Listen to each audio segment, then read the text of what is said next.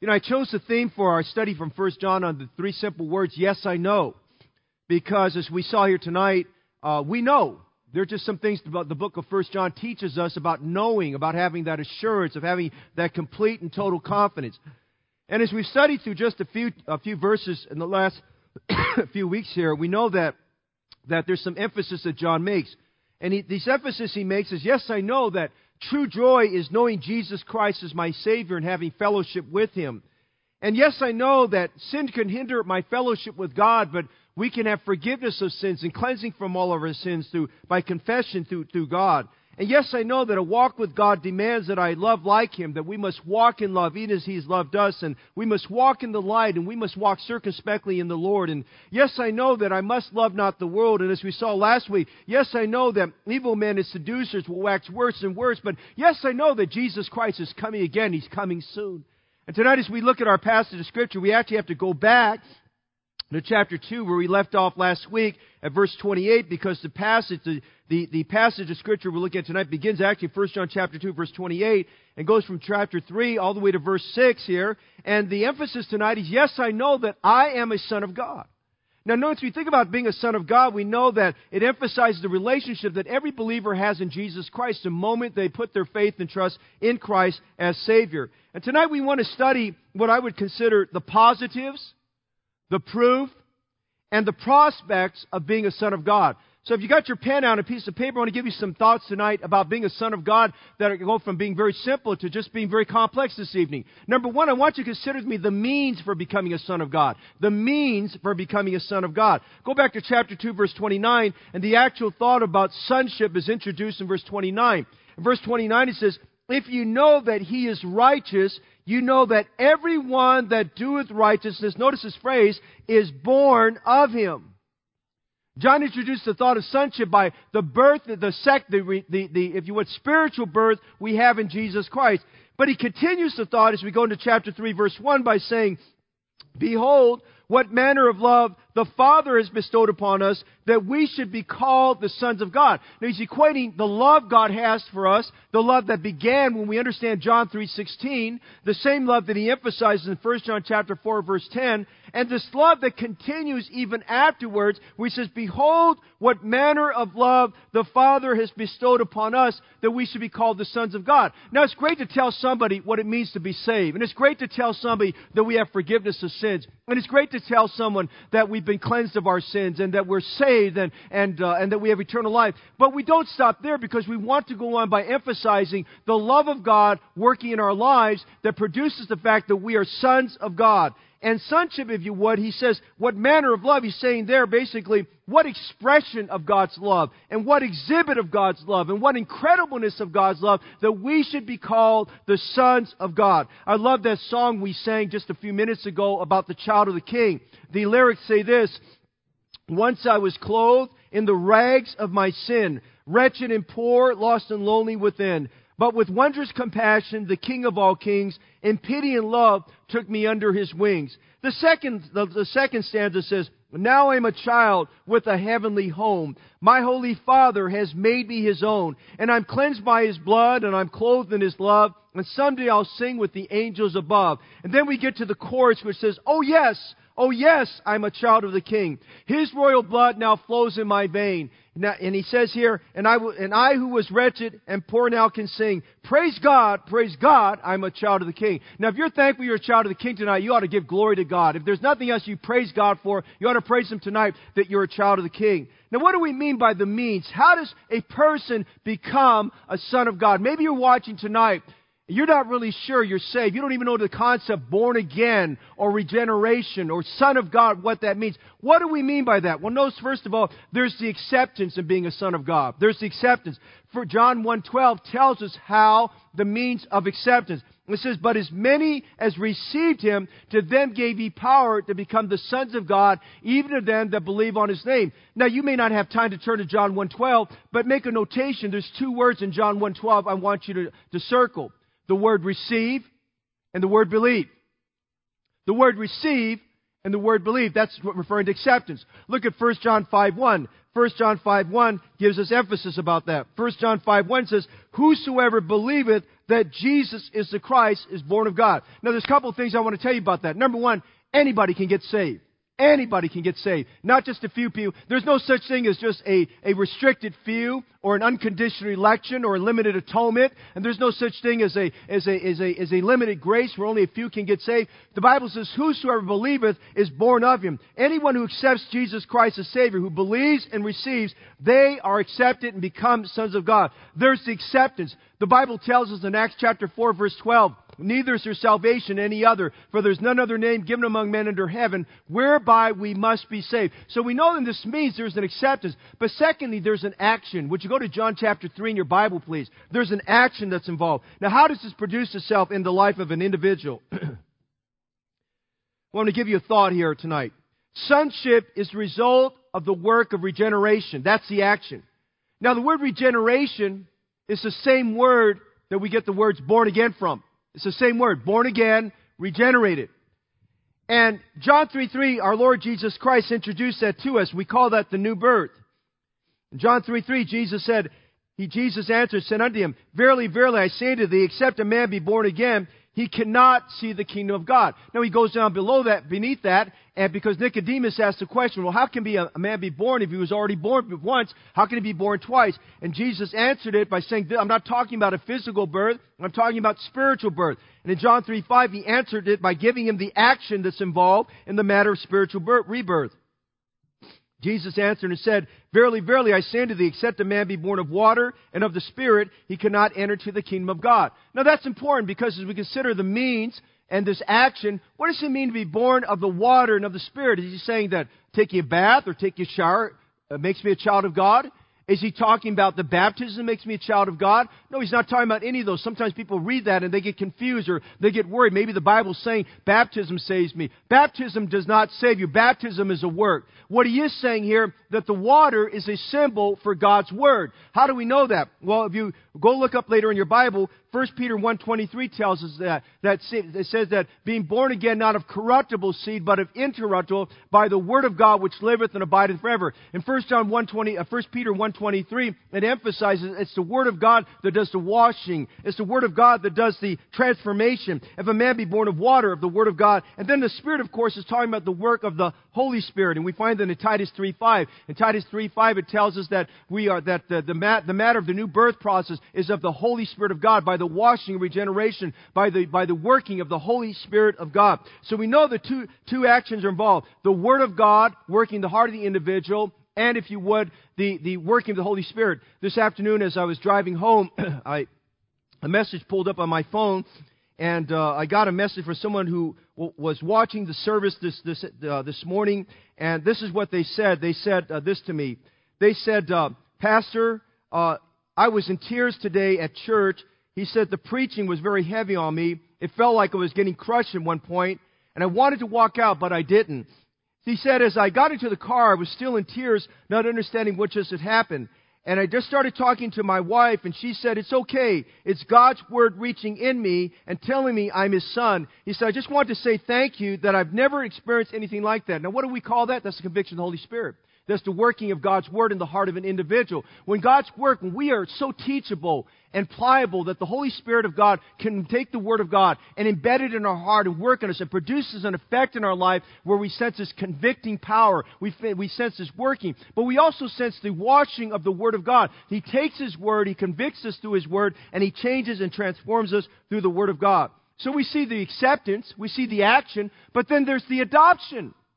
Now, the means of becoming a son of God, there is the spiritual adoption that is involved with this. And if you go to Galatians chapter 4, notice in Galatians 4, verses 4 to 6, we see adoption is God bringing us into his family. The Bible says here, but when the fullness of time was come, God sent forth his son, made of a woman, made under the law. Now he's talking about the incarnation of Christ. He's talking about Jesus fulfilling prophecy, fulfilling Isaiah 7:14, Isaiah 9:6. He said God sent forth his son, made of a woman, made under the law, to redeem them that were under the law, that we might receive the adoption of sons. Now, there's that phrase, adoption of sons. Adoption of sons is referring to the, the matter of sonship there. And he says, And because you are sons, God has sent forth the Spirit of His Son into your hearts, crying, Abba, Father.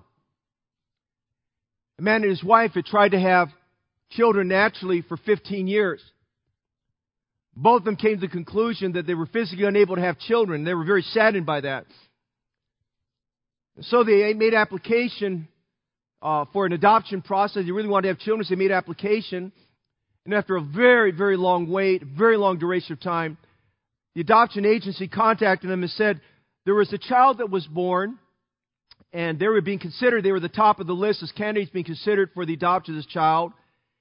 And so the process worked itself, and they were told that they were uh, that they had uh, they were the the finalists, and they were given a date they were to appear in court to get finalized or confirmation that and the, the of the whole process, the adoption process, so that this son could be their son. They got all dressed up. They arrived that day and appeared before the judge. The judge had spent some time reviewing the file. It was a family court situation, and he had reviewed the file and looked at everything concerning that, and felt like they had been vetted out very properly by the, by the welfare department, the adoption agency, and everybody there. And the judge, with a very stern look in his face, he pointed his bony finger at their face, and he said to the man, Now, sir, I need to ask you a question. He said, Is there anyone con- coercing you to adopt this little boy? Is there anyone coercing you to adopt this little boy? To which the man unflinchingly said, No, sir, no one's coercing us. Out of our love, our concern, we want to adopt a child. We've been waiting very patiently, and and so we understand we're the finalists for the adoption of this little boy. We've seen his picture and all that, and we're very excited about this. But we want you to know no one's coercing us. We want to adopt him out of the freeness of our heart. We want to bring him into our home. We want him to take on my name. We want him just to grow up in our home as if he was born into our family. And the judge said, said this to the man From today on, he is your son. He may disappoint you, even grieve you, but he is your son. Everything you own one day will be his and he will bear your name. And then he looked to the clerk and gave this command Order a change in this child's birth certificate that it may reflect that these two people, this husband and wife, are the parents of that child.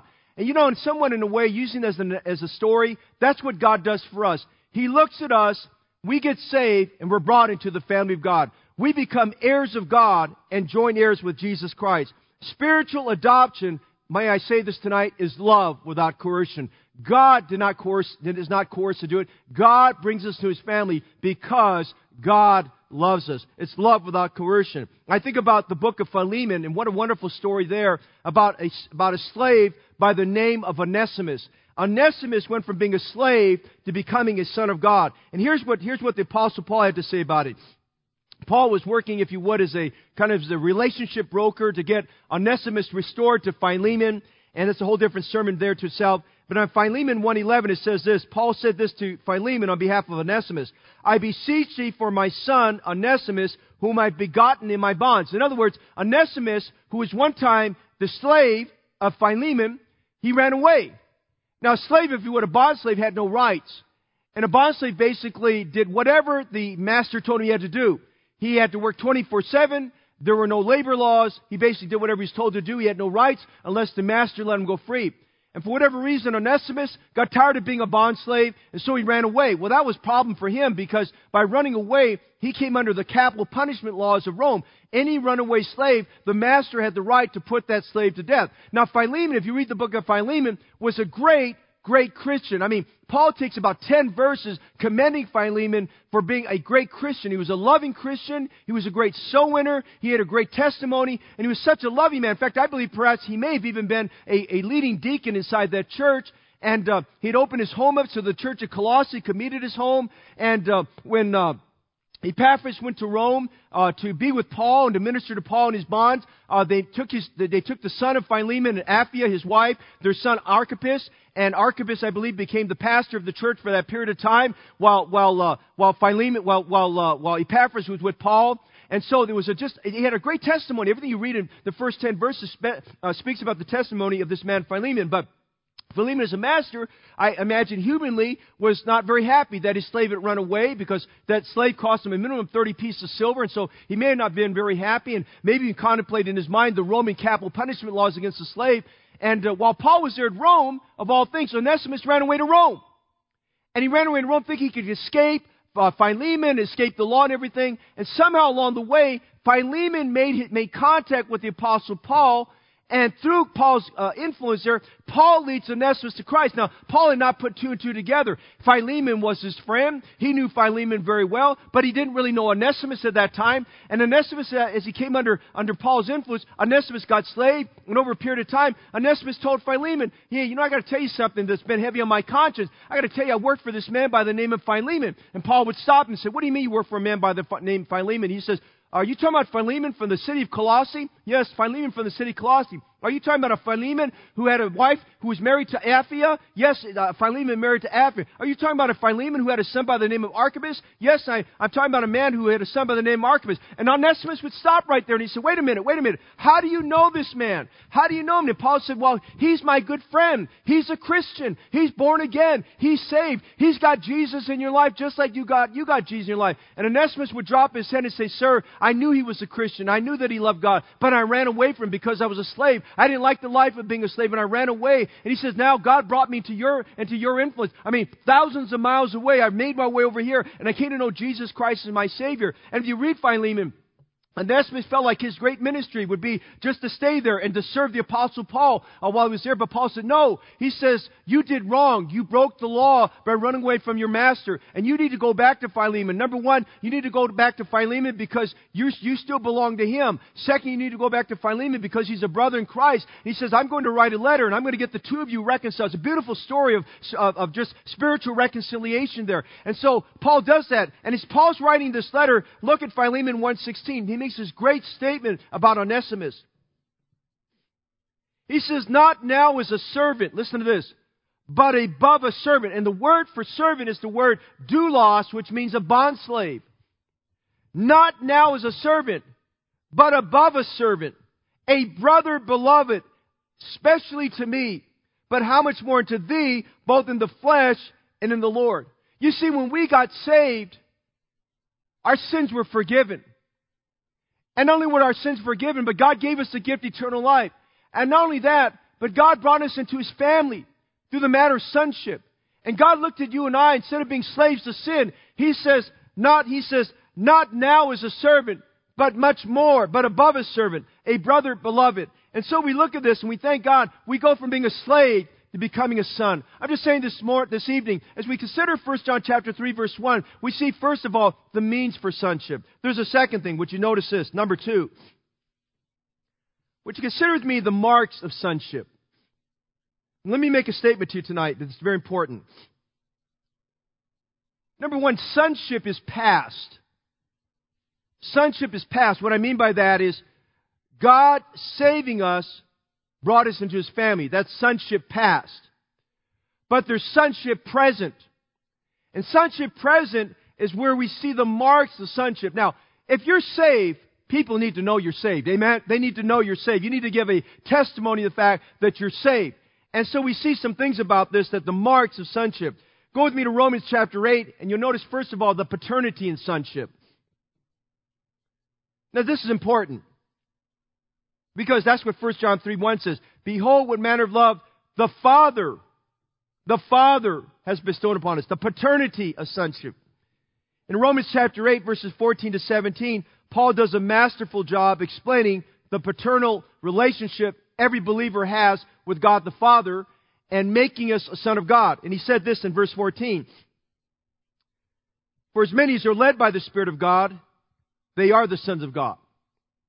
For you have not received the spirit of bondage again to fear. That's what we were under before. But we're no longer under the spirit of bondage. But you've received the spirit of adoption, whereby we cry, Abba, Father.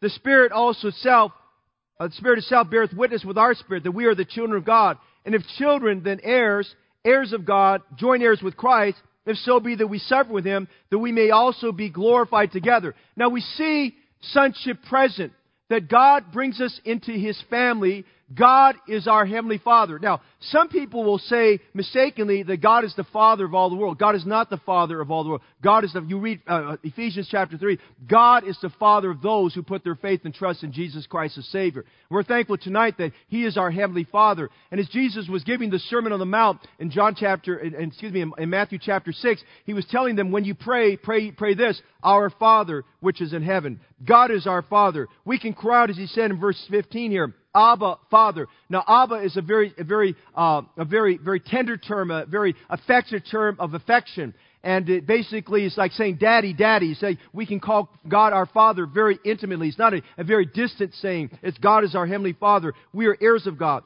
There's a paternity in this. But notice the privilege in this. He says we can cry out Abba Father. Now, I love this, that 24-7, seven days a week, we can approach God at any time. And sometimes we take that for granted. But 24 7, seven days a week, we can come to God at any time as our Heavenly Father. He's always accessible, He's always available. Matthew 7 11, He said this if ye then, being evil, know how to give good gifts to your children, how much more shall your heavenly Father give, the, eh, which is your Father which is in heaven, give good things to them that ask Him? Now I love how Jesus wove all that together in explaining the matter of prayer, because He began by saying, "Asking you shall receive, and seeking you shall find." And then He concludes that section by saying, "If ye then, being evil, if you are a sinner, you know how to give good gifts to your children, how much more shall Heavenly Father give good things to them that ask of Him?" 1 Peter 1.17 says, And if you call on the Father, who without respect of persons judges according to every man's work, pass the time of your sojourning here in fear. Now one of the great privileges of the Christian life, if you're not doing it, you need to exercise this, is coming to God as your Father and spending detailed time in Him in prayer.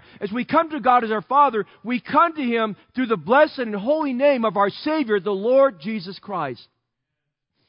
Now, the apostle, uh, excuse me, Abraham Lincoln had a son by the name of Tad.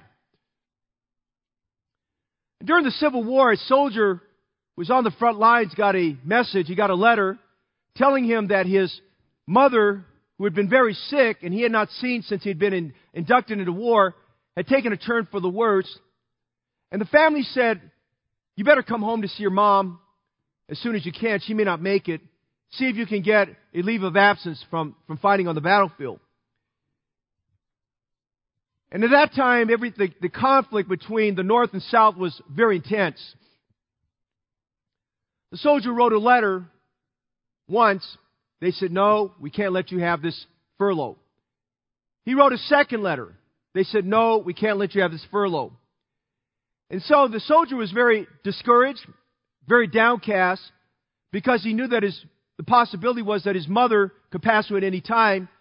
And he wanted to be there so badly to tell her he loved her and to comfort her during her, her time of just uh, health decline.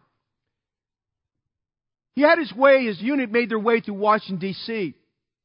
While they were there, they had a few hours off, and the soldier just kind of asked permission to be by himself. And the officer in command, his commanding officer, knowing that he was grieving and very burdened his heart, and knowing that, that he had not gotten permission to go home, he allowed him to, a couple hours to get away. He said, but don't go very far away.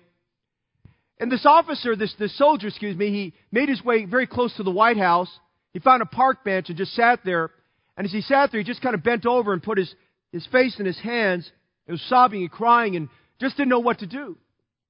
Abraham Lincoln's son, Tad, was a little boy at that time, and Tad was just, at that time, of course, they, didn't, they were not as much concerned about security as they are today, and, and so the, they didn't have all the protective gates and things like that around the White House, and the White House was not like it is today, but but Tad made his way outside the, the beautiful garden outside. He would play outside there, and he was outside there, and he saw this soldier there with, with, who was bent over with his face in his hands. And Tad made his way up to the soldier because he thought that was kind of a weird sight. He says, normally you see a soldier standing erect and standing attention and guarding, but this soldier was bent over, and he knew something wasn't right. And as he got closer to the soldier, he realized he, the soldier was sobbing and crying, and he went up to him and said, Hey, soldier, what's wrong?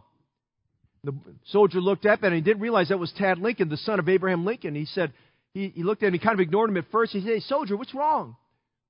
Why are you crying? Aren't you supposed to be with the rest of your regiment? The soldier said, No, son. He said, uh, I'm crying and brokenhearted because my mother's not doing very well health wise, and I've written to the government twice about letting me go home to see her, but because of the conflict we're in, it's just very difficult, and I'm not able to get away. And, and so I, I'm fearful that while I'm here serving our country, that there's a possibility my, my, my, my mother might pass away, and I may not be there when she passes away. Tad looked at him and he said, Come here, you could, would you stand up, please? And the soldier didn't really think, What's this little boy doing? Tell me to stand up. And he stood up. And he took the soldier by the hand. He says, My name is Tad. I'm the president's son. He says, Let me, let me take you up. I'll, I'll bring you to my dad right now. And he's just kind of like, he's trying to process all this. In one moment, he's grieving. Next minute, here's this, the son of the president, Tad Lincoln, with him, little, little 10 or 12 year old boy. And he's taking him by the hand. And before the soldier could say anything, Tad, who was very persuasive, just took him by the hand and started making their way up the stairs into the, into the, to the White House to head to the Oval Office. Well, they get to the doors, and they, he gets to the front door.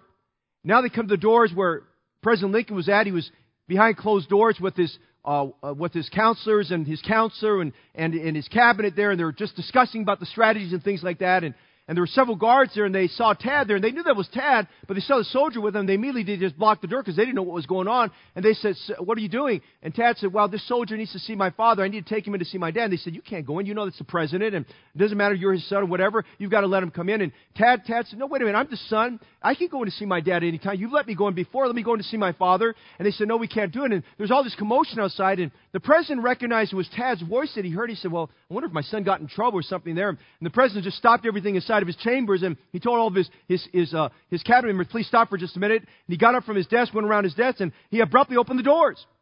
And he said, abruptly opened the doors. They, the soldiers were kind of taken by surprise, and Tad was there. And the president, of course, was very tall. And President Lincoln looking down, he said, Tad, what's going on? And he said, Son, he said, Dad, he said, Father, he says, this soldier needs to see you, and I brought him to you. Please let us in.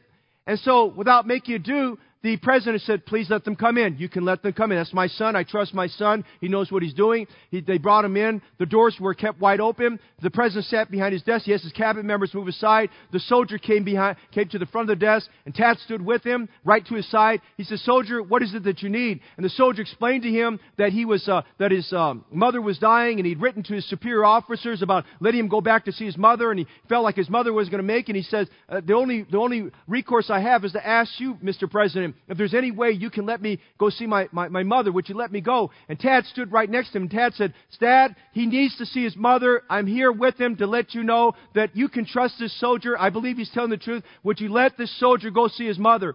And upon that, President Lincoln sat down at his desk. He took a piece of paper out, took a feather pen, and with that feather pen, he wrote out to give the soldier a furlough and allowing the soldier to go back. He rolled that letter back up after the ink had dried, gave it to the soldier, said, Sir, you take this to commanding officer, and you tell him, signed by Abraham Lincoln, the president, that you have my permission, that you can go back and see your mother. Hey, that's exactly what Jesus Christ does for you and me. He stands with us. He stands alongside of us. He brings us into the presence of our Father. As we have that great, wonderful privilege, Jesus Christ, as we pray in His name, we have access into the Father through our Lord Jesus Christ. And we can say, Abba, Father, because of Jesus Christ there. Now we see the paternity in the marks. We see the privileges in the marks, but you notice there are certain practices that mark us as sons of God. There are practices that mark us as the sons of God. Let me give you a couple of them here. Go to 1 John 4 7. And in 1 John 4 7, it says, Beloved, let us love one another, for love is of God. And everyone that loveth is born of God and knoweth God. Now, the first practice I'm going to give you that we just read here is the love of God working us towards others is a mark of sonship. Now, if you're truly saved, you're truly saved, there should be a love in your heart for other people. You ought to say amen if you're watching my live stream tonight. There ought to be a love in your heart Brother, well, you don't understand, Pastor. I've been burned. I understand that. You understand, Pastor. I've been disappointed. I understand that. You don't understand, Pastor. I've been disillusioned. I understand that. You don't understand, Pastor. I've been gossiped against. I understand that. You don't understand, Pastor. I've been maligned. It doesn't matter. The Bible says this in 1 Peter 1.22, seeing that you have purified yourselves, it tells us that we are to love the brethren with a fervent love. Now that means this. There needs to be a working of God in our heart, as 1 John 4 7 says.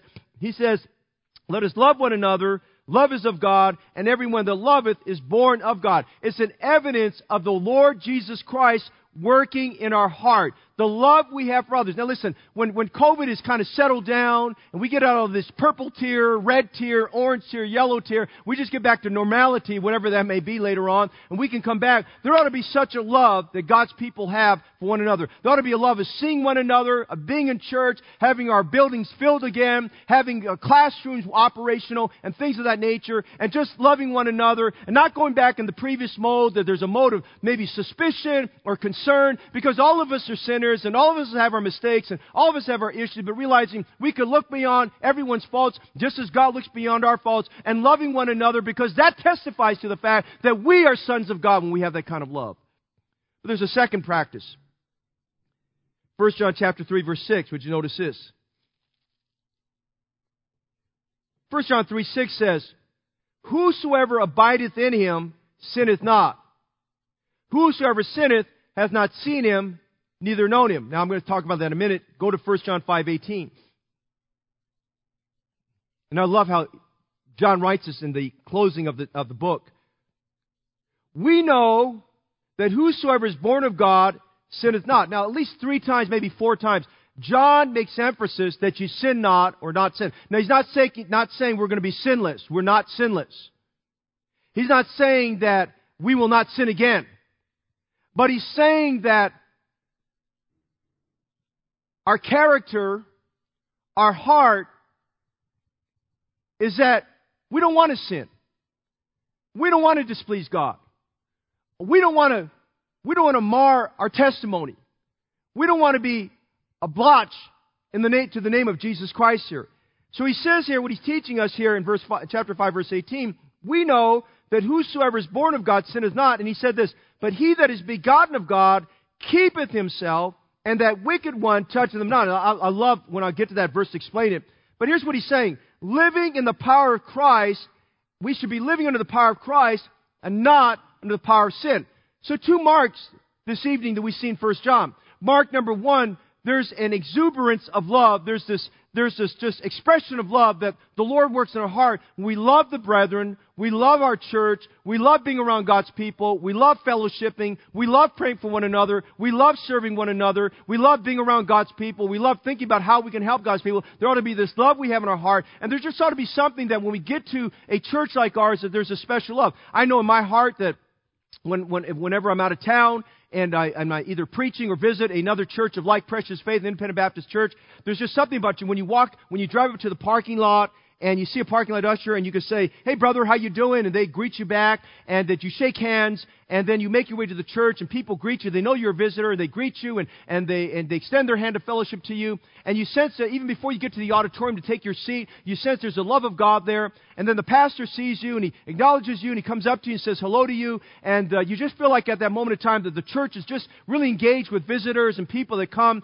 and it ought to be that as a church that we have that kind of love for one another. And I'm just saying tonight that even though we are somewhat inhibited because of COVID-19, let us be a people in a church that when church does fully reassemble and we don't have all these restrictions and things like that, that we have this great love we have for the church. And then he says that we ought, one of our, the second mark is that we live our life separated so that we're not under the influence of sin. That the Bible says that we keep ourselves so that the wicked one touches us not. And we keep ourselves so that we're not, uh, put ourselves in exposure to sin. Listen to Philippians 2.15 says about that. It says that you may be blameless and harmless. Listen to this the sons of God without rebuke in the midst of a crooked and perverse nation among whom you shine as lights in the world. Now that verse right there is convicting to everyone who's a born again child of God. We ought to be blameless and harmless, the sons of God without rebuke in the midst of a crooked and perverse nation. Now some people get saved somehow they can't detach themselves from their old nature. Just that old nature keeps coming back up. They keep cracking wrong jokes, off-color jokes. They keep talking about things that are really, uh, that are just out of bounds as far as a Christian concerned, or going to places and doing things. And even though they know what the Bible says, and they've grown up in a church like Heritage Baptist Church, where the preaching of God's word, of God's word tells us that we ought to live holy lives, but yet there's always seem to be on the, on the boundary line there.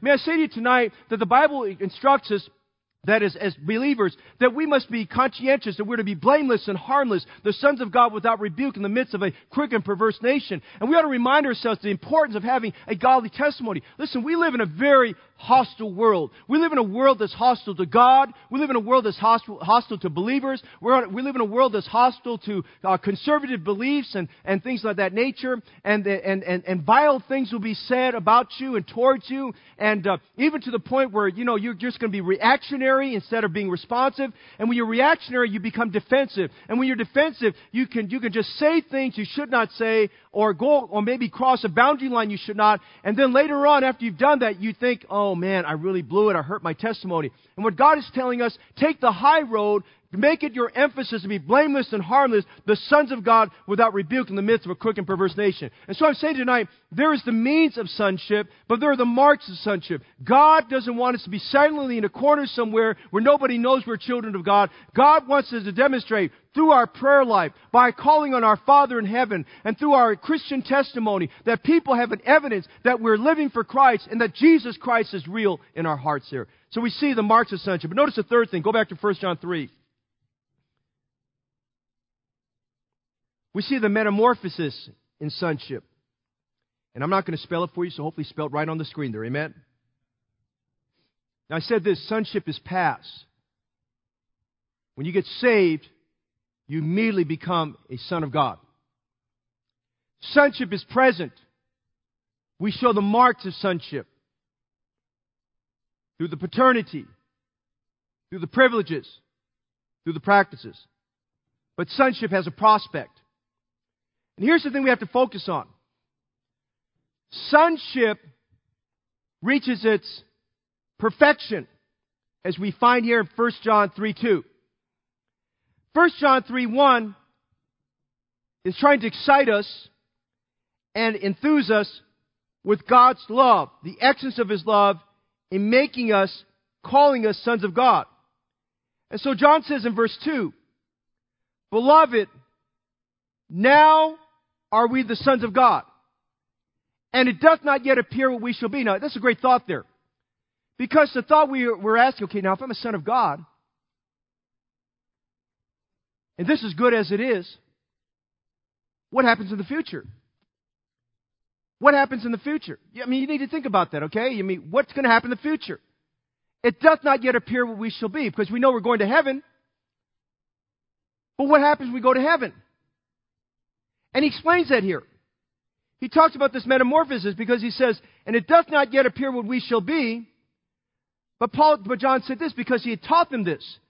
But we know, we know that when he shall appear, and that correlates to 1 John 2.28, he's still on the theme of the second coming of Christ, or the rapture of Jesus Christ. He says, but we know that when he shall appear, we shall be like him, for we shall see him as he is. Now the great thought there that we have in verse 2 is we shall be like him. Okay? Now we are what we are right now.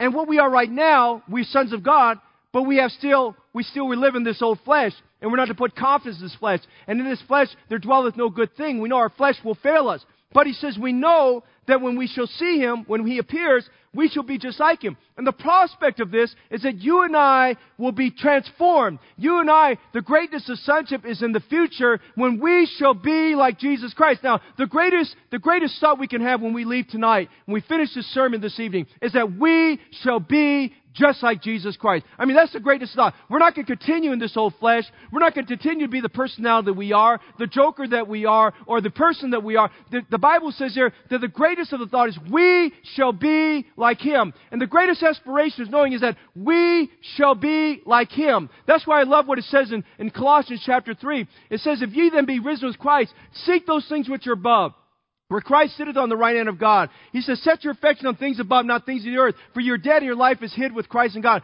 For when he shall appear, we shall see him as he is. The Bible says, we shall be just like him. Now, as we look at this, we're looking at a metamorphosis. And we have to understand this, this evening in verse 2. What is that metamorphosis? Well, number one, would you notice there's a trigger to this metamorphosis. And the trigger is when He shall appear, when Jesus shall come. Now, thank God Jesus is going to take us out of this sin sick world. Amen. Thank God that Jesus is going to rapture us out. I believe the pressure, the persecution, the troubles, the difficulties we're going to face before the rapture comes. It's going to be, the word for rapture just has the same idea of snatching a brand out of the burning. That's what Jude tells us. The word harpazo means to snatch out, and it means to snatch us out. I believe that the intensity, the heat, the trials, the affliction that God's people are going to go through are going to be very intense. And it's a wonderful thing to knowing that the Lord will take us out. But that's good, but it's even better. It's the fact that we're going to be snatched out of this world we'll be have we'll have a reunion with those who the res, the resurrected those who are resurrected in Christ. But then the greatest thing is that we're going to be changed. And this, this trigger, if you would, is the, is the appearance of our Lord Jesus Christ. John believed very strongly in the imminent return of our Lord. And he said in 1 John 2, 28, And now little children abide in him, that when he shall appear. And in 1 John 3, 2, he says, But we know that when he shall appear, he lived knowing that Jesus Christ could come at any moment. The imminent return of our Lord. The rapture will trigger resurrection. The rapture will trigger removal. The rapture will trigger a remake of every believer. The, tri- the rapture will trigger the wrath of God upon planet Earth. We see the trigger being the rapture, but we see not only the trigger, notice in verse 2 we see the transfiguration. No, it says we shall be like him. It has the same idea what we read in Matthew 17 of when the Lord was transfigured before them. The metamorphosis. The idea like a caterpillar that's in a cocoon, but when it comes out of the cocoon, it is no longer a caterpillar, it's a beautiful butterfly.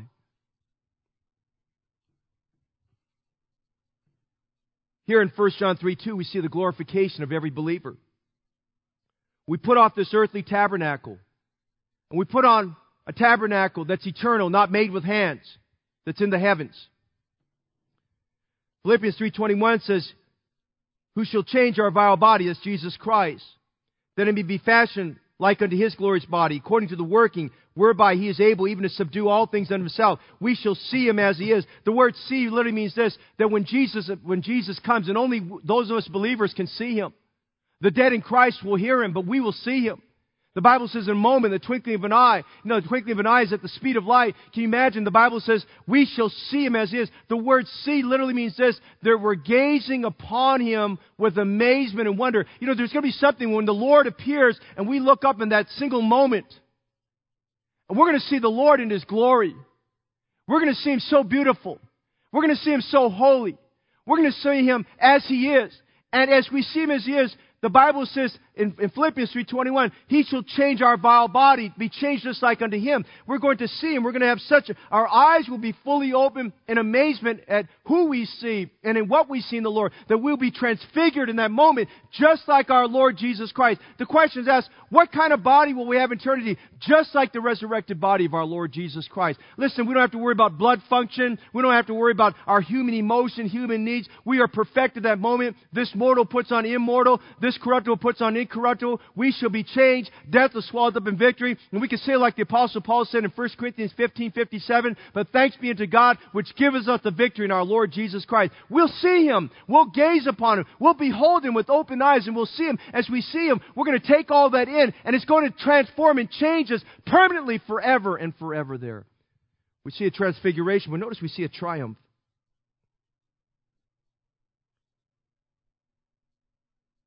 Death is swallowed up in victory. There's the death of death. We shall be like him. We shall see him as he is. Can you imagine when the rapture comes? Those of us who are raptured, if that happens in our generation, we will not know death. That's pretty awesome. Amen. We will not know death. I was counting up this year, since March, I think I've participated in six funerals. I've done five of them. Got one more. Actually, will be six. I have one more coming up. They're hard. Every service I do gets, seems to be a little bit more difficult. The thought process going into it, thinking about that loved one. I'm thankful for every one I did. They were people that were saved, people that were led to Christ, people that are in heaven that we'll have reunion with. And somehow, as I get older, it seems like it's more difficult to comfort families during these times. The pain of separation, that loss. You know, Jonathan said about David, he said, Thy seat will be empty, thou shalt be missed. When a loved one departs, they're not going to sit in that chair anymore. They'll be missed. They're gone. We might remember their voice, but they're gone. They're not in this life. The pain of separation is somewhat unbearable at times. But we have the hope and assurance the Bible gives us of the death of death and the reminder that we shall see him as he is and the triumph over death there. And I'm just saying there's a metamorphosis, and that's the emphasis here, that we shall be like him. Listen, the greatest goal of the Christian life is to be just like Jesus. We sing, oh, to be like him. Listen, we're to, we're to, we are to apply our lives as we're growing in Christ, as we're reading our Bibles, as we spend time in prayer, as we serve the Lord, as we come to church. Lord, make me more like yourself. Lord, help me when I look at your word that I see your word as a mirror, and in that mirror I see myself. And the question I need to ask is, uh, am I becoming more like the Lord Jesus Christ? Am I having more of His Spirit? Do I have more of His patience? Do I have more of His long suffering? Do I have more of His peace? Do I have more of His love? Do I have more of His, His, His, His gentleness in my life? Do I have more of Jesus Christ working in me? Do I, have a detest, do I detest sin more than I did before? I mean, our greatest goal should be the fact we're going to be like Him, and we shall see Him as He is. And when we see Him, He shall transform us. Listen, we, that is a metamorphosis. That's the prospect of sonship. Thank God we get saved. We're sons of God. And thank God that, that when, that being saved, that we are to bear the marks of sonship. But the prospect of sonship is knowing that we shall be just like our Savior, Jesus Christ. Well, there's the means of sonship. There's the marks of sonship. There's the metamorphosis in sonship. But you notice the motivation in sonship. Now, that's a great doctrinal truth in verse 2 about the glorification of the believer. When we get saved, we have justification.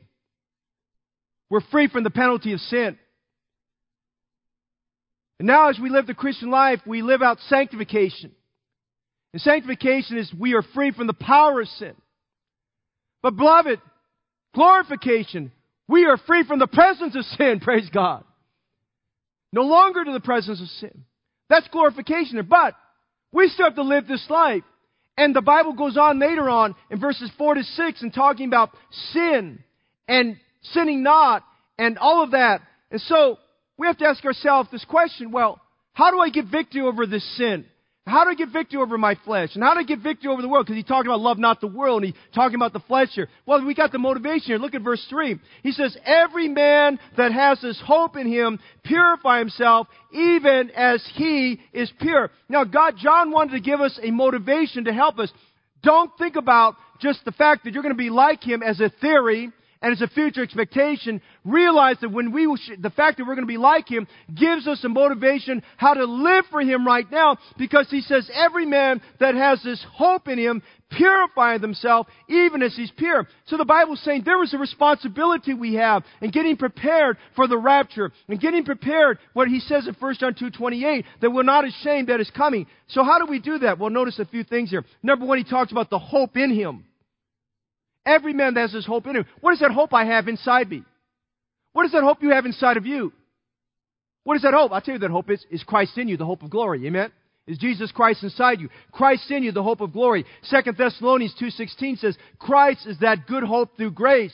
Uh, 1 Peter 1.3, Jesus Christ is that lively hope. Uh, 1 Peter 3.15, Christ is the hope that is within us. Listen, He's the God of hope. That hope within us is Jesus Christ. Every man that has this hope in him. If you're saved, Christ is in you. If you're saved, He's the hope of glory inside your life tonight. So we have this hope in us. But listen, then He talked about purifying Himself.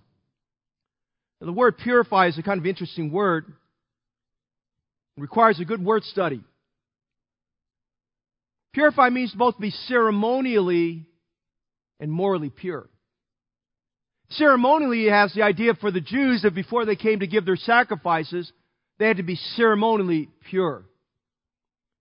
I mean, every eye, dot, every, every, every I had to be dotted, every T had to be crossed. And God is telling you and I the importance of a holy life before God. Holy life doesn't happen. Holy life has to be worked at. A holy life comes from time in the Word, the presence of God, walking with God, praying to the Lord, spending time in His presence, guarding our speech, confessing our sins, taking days for prayer and fasting. I was sharing on Wednesday night about our missionary there uh, to Fiji, Brother Kumar. And some of you may remember his daughter Regina, for about two years now, has had a number of health problems. They finally, after a long period of time, again, the healthcare probably delivery is not probably as as probably as the same excellence as you'd have here on the in the mainland. But after a long period of time, they finally came to the realization that she had rheumatoid arthritis, and basically her immune system had been compromised, and she's very weak and having all kinds of trouble there. And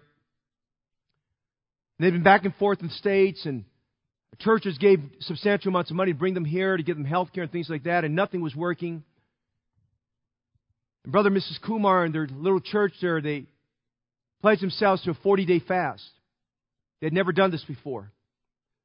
They pledged themselves to a 40 day fast. They got themselves ready just for that young girl. She was failing in health. Organs are failing. I mean, if you read some of the letters that he sent to our church that we read on Wednesday nights every now and then, they're just, they're very troubling when you read about how could a 16, 17 year old girl have so much health trouble? Brother Kumar wrote this in his letter. He said, On the 12th day, God gave them a breakthrough. On the 12th day of that fast, of prayer and fasting, God started to change her. What the medicine could not do, and what the doctors could not prescribe, and what the doctors could not do, God did, because He's a great physician. Amen. And I'm going to promise you something.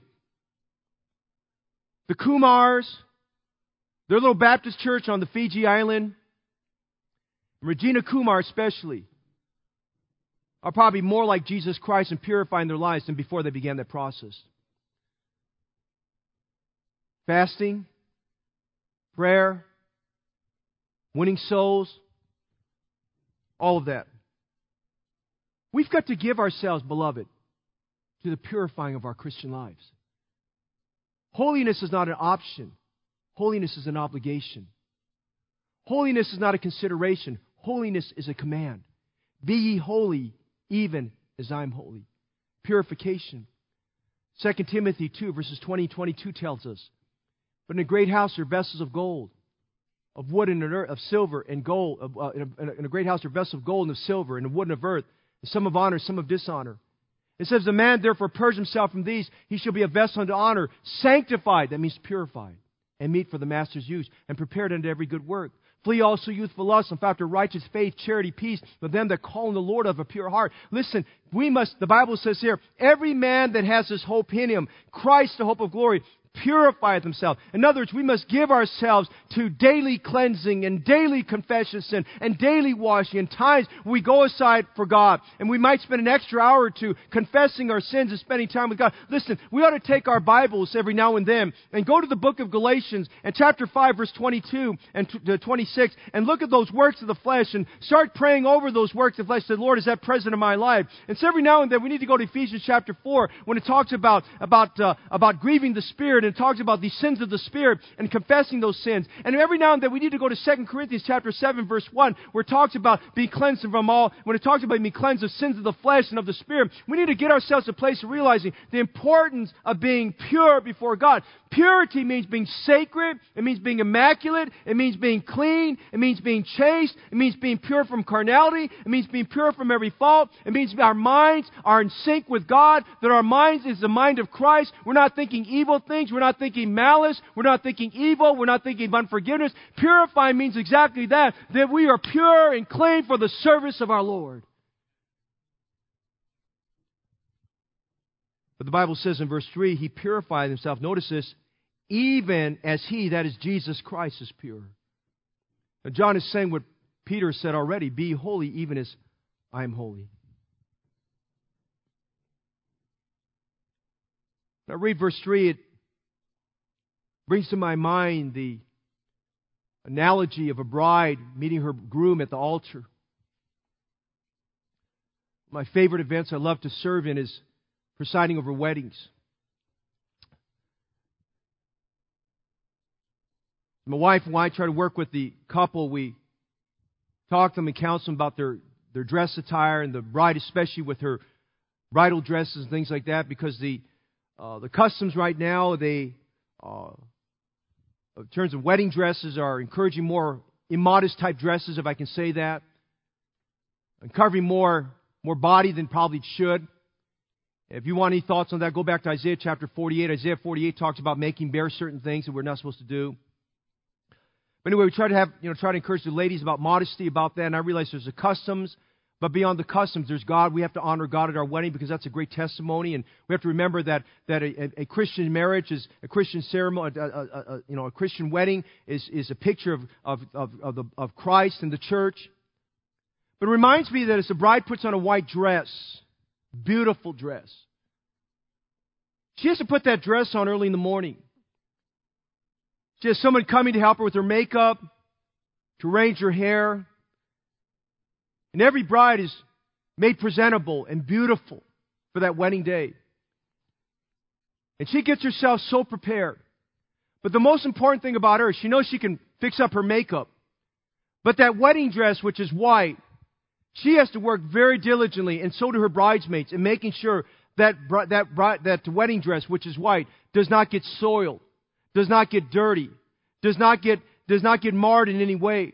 And so they work very diligently, especially if the wedding ceremony is an afternoon or evening ceremony, because she's had that dress on all day, as they take pictures. They go from destination A to destination B to destination C, and they go here and there. And she has to be very, very careful that nowhere she goes and anything she does, that that wedding dress is marred or dirty in any way. And what a wonderful thing is, as the wedding ceremony is about to begin, and she takes one look at her dress and her train that's behind her, and she takes a very careful notice that everything is perfect just as she put it on, that it's not been dirtied, it's not been soiled, has not been marred in any way. She takes one more look, and now she's looking at that aisle, and she looks down that aisle. She's looking at her groom, and the groom is just excited. He's thinking, man, I, she's beautiful, but I've never seen her more beautiful than she is today. And he's looking right at her, and she's looking at him. Their eyes are meeting each other, and he can't wait because of that moment. It's a sacred moment when a bride and a groom are going to be brought together in Jesus Christ. And he's looking at her, and from a distance, he looks at her dress. Can you imagine what would, what would go in his mind and the groomsman's mind if that dress had a black spot on it, if it was soiled and dirty, if she'd walked in some mud and got it all sorted. Listen, that would be a very, very hard thing. Today, I was thinking about today, my wife and I were just talking about today that today is Solomon Carice's wedding anniversary. They got married seven years ago.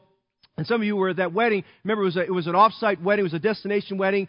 And uh, they chose a site there, during this time of the year where it not rained. And it had not rained all year there, except as that day approached, it rained on that day. And I told them they were cursed because it rained on my wedding day too. And so I said, you're cursed. So Justin changed his mind, decided, I'm not going to do a fall and winter wedding. We're going to do a summer wedding. And if it rains, we are cursed also. Amen, you know?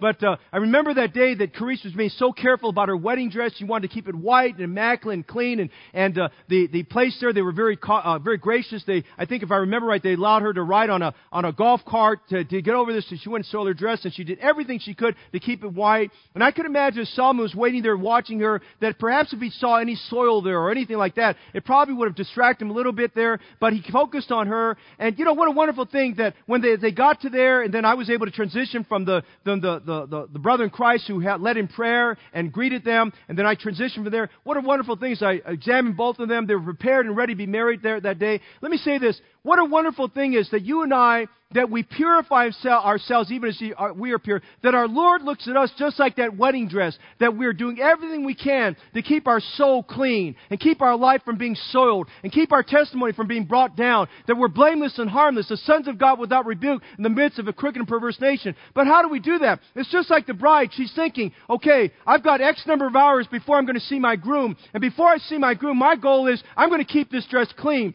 I'm going to keep this dress from getting soiled. I spent a lot of money on it and I want to just make sure that I don't get this dress all dirtied up. I want to be at that altar to join my groom. I want to become his husband. And in doing so, I know that it's not the dress that marries us, but I want to keep this dress white. And how much more the fact that you and I are going to see our Savior Jesus Christ, that we're going to meet him one day, and we're going to see him as he is. We're going to see him in his glory. We're going to see him in his effulgence. We're going to see that he's the brightness of the glory of God. We're going to see him in his aura. We're going to see him in his holiness. We're going to see him in his greatness, just like the angels see him as they circle the throne of God and they say, Holy, holy, holy is the Lord God Almighty. And we read that, but we don't even capture the essence of that moment, the excitement and the enthusiasm, and if you would, the just the great, the great euphoria of the moment is there. And all around the throne of God, everyone is shouting out about the holiness of God because the greatness of heaven is the, is the holiness of God. And you can imagine if we can get our eyes on Him and we watch our Lord Jesus Christ, we purify ourselves. We keep our lives clear as because He is pure. Listen, that motivation tells me, man, when I sin, my conscience should be stricken. That motivation tells me when God's Word speaks to me that I'm praying, dear God, cleanse me through your Word which you've spoken unto me Sanctify me through thy truth, for thy word is true. That motivation tells me that when I go to prayer, I better not monkey around and play around in prayer. I better not just be pr- just saying a bunch of gibberish. I better mean business with God in prayer. That when I'm in prayer, that I'm on my face before God, and the tears need to flow, and that God is working my life, and that when I'm at prayer, that I make sure that every sin is confessed, and when God brings a sin to my mind, I confess it before God, and that, that tells me that I'm focusing on the fact that even as He is pure, I want to be pure. I want to be pure just like Him. I'm focusing on my prayer life. I'm focusing my Bible study time. I'm focusing on my preaching right now. I'm focusing on my fellowship with God's people. I'm focusing on my service with God. That everything I'm doing, that I purify myself, even as He is pure. That's my motivation. Your motivation for the Christian life is to be holy, even as He is holy. Your motivation tomorrow morning is not, well, I feel really bad and I feel really tired. It's Thanksgiving week, so I want to sleep in. No, sir, I don't want to sleep in. I want to get up because the first face I want to see is the face of my Savior, Jesus Christ. First person I want to talk to every morning is my Savior, Jesus Christ. The first words I want to read every morning is the Word of God. And as the Word of God speaks to me, it brings tears to my heart and gets a hold of me. I've been going through 1 Samuel again, and I got to chapters 9 and 10. And man, God was working all over me this morning and yesterday morning. As I was reading that before I got out, I thought, God, this is so good. I can't, I can't leave it right now. I need more of this, dear God. He purifieth himself even as he's pure. Where will this show? A young man cleanse his way by taking heed thereto according to his word. Now you're clean to the word which I've spoken unto you. James 4 8 says, Draw nigh to God, and he will draw nigh to you. Cleanse your hands, ye sinners, and purify your heart, ye double minded. 1 Peter 1.22, seeing you have purified your souls, obeying the truth through the Spirit unto unfeigned love of the brethren. See that you love one another, a clean heart fervently, a pure heart fervently. Are you clean? Are you pure? We purify ourselves even as He's pure. Talk about sonship. Talk about the means of sonship. We're adopted into the family of God. It occurs through the acceptance of Jesus Christ as our Savior. The key words are believe and receive. There's a marks of sonship. We love as He loves.